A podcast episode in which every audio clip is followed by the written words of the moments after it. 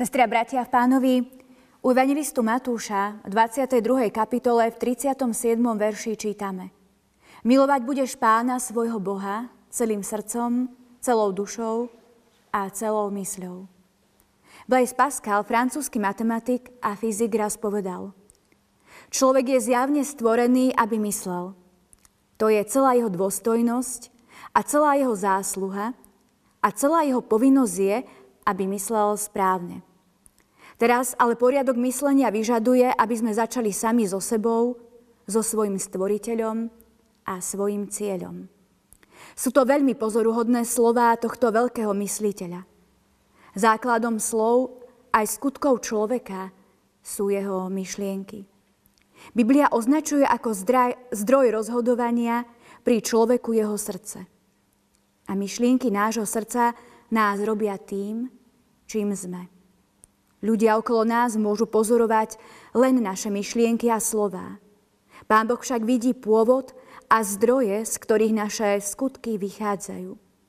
Pozná najskrytejšie pohnútky nášho konania. A tak Pán Boh vie aj o najtemnejších veciach nášho života. Napriek tomu nás miluje. Chce byť náš priateľ. Naše hriechy odsudzuje, ale nás miluje napriek tomu, že sme hriešnici. Dlhodobé následky hriechu v našom živote spôsobujú stiesnenosť myšlienkami nedôvery, úzkosti, klamstva alebo nenávisti.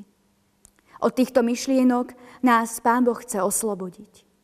Keď Pána Ježiša, jeho syna, príjmeme vierou ako nášho priateľa, spasiteľa a Pána do svojho života, Pán Boh nás oslobodí a dá nám nový život. Potom aj naše myšlienky budú Božím duchom zmenené a náš život bude môcť určovať láska k Bohu a k blížnemu. Na našom oltárnom obraze máme zobrazeného neveriaceho Tomáša, zvaného Didymos. Bol jedným z dvanástich učeníkov a priateľ Pána Ježiša.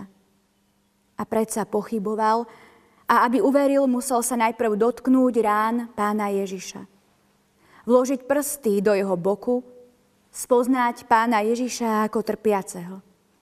Týmito pochybnosťami znovu rozjatril Kristove rany. Ale keď tak urobil, spoznal v ňom živého, skrieseného Pána, svojho priateľa. A práve toto je poslanie pochybujúcich, skeptických Tomášov, istotu viery nachádzať tam, kde sa pri dotyku rán vo svete, vo svete dotkne Boha. Tam znova prežije svoje stretnutie so vzkrieseným priateľom. Už Aristoteles raz povedal: Priateľstvo je v živote veľmi potrebné, pretože bez priateľskej radosti by nikto nedokázal žiť, aj keď by mu patrilo všetko bohatstvo sveta. Tak všetci túžime po chápajúcom srdci a podanej priateľskej ruke. Kto si povedal: Ak máš dobrého priateľa, máš viac ako on.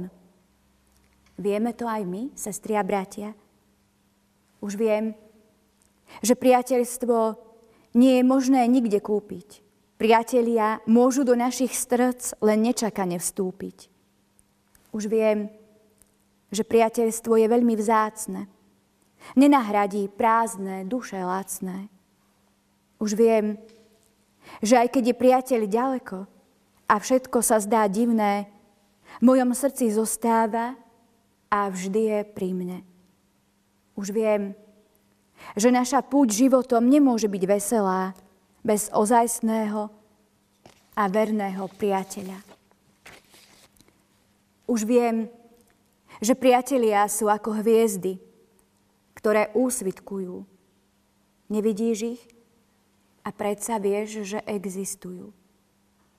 Už viem, že práve vtedy, keď sa náš svet celý rúca, priateľ drží našu ruku a dotýka sa pritom srdca. Tým priateľom je vzkriesený Pán Ježiš. Amen. Skloňme sa k modlitbe. Drahý Pane Ježiši, ďakujeme Ti za Tvoju úžasnú moc a konanie v našich životoch. Ďakujeme Ti za Tvoju dobrotu, za Tvoje požehnanie a za to, že nad nami bdieš. Ďakujeme Ti, že si nám dokázal darovať nádej aj v ťažkých chvíľach a posilňoval si nás na našej ceste za Tebou. Ďakujeme Ti za Tvoju veľkú lásku k nám a Tvoju bezhraničnú starostlivosť. Ďakujeme Ti za Tvoje milosrdenstvo a milosť. Ďakujeme Ti, že si vždy s nami a nikdy nás neopúšťaš. Ďakujeme Ti za Tvoju neuveriteľnú obeť na kríži, skrze ktorú si nám daroval slobodu a večný život. Odpusť nám, že Ti dostatočne neďakujeme za to, kým si, za všetko, čo robíš a za všetko, čo si nám dal. Pomôž nám, prosíme, znovu upriamiť svoj zrak a srdce na Teba, ako nášho priateľa a Pána. Obnov nášho ducha, naplň nás svojim pokojom a radosťou. Milujeme Ťa a potrebujeme Ťa dnes aj každý deň. Amen.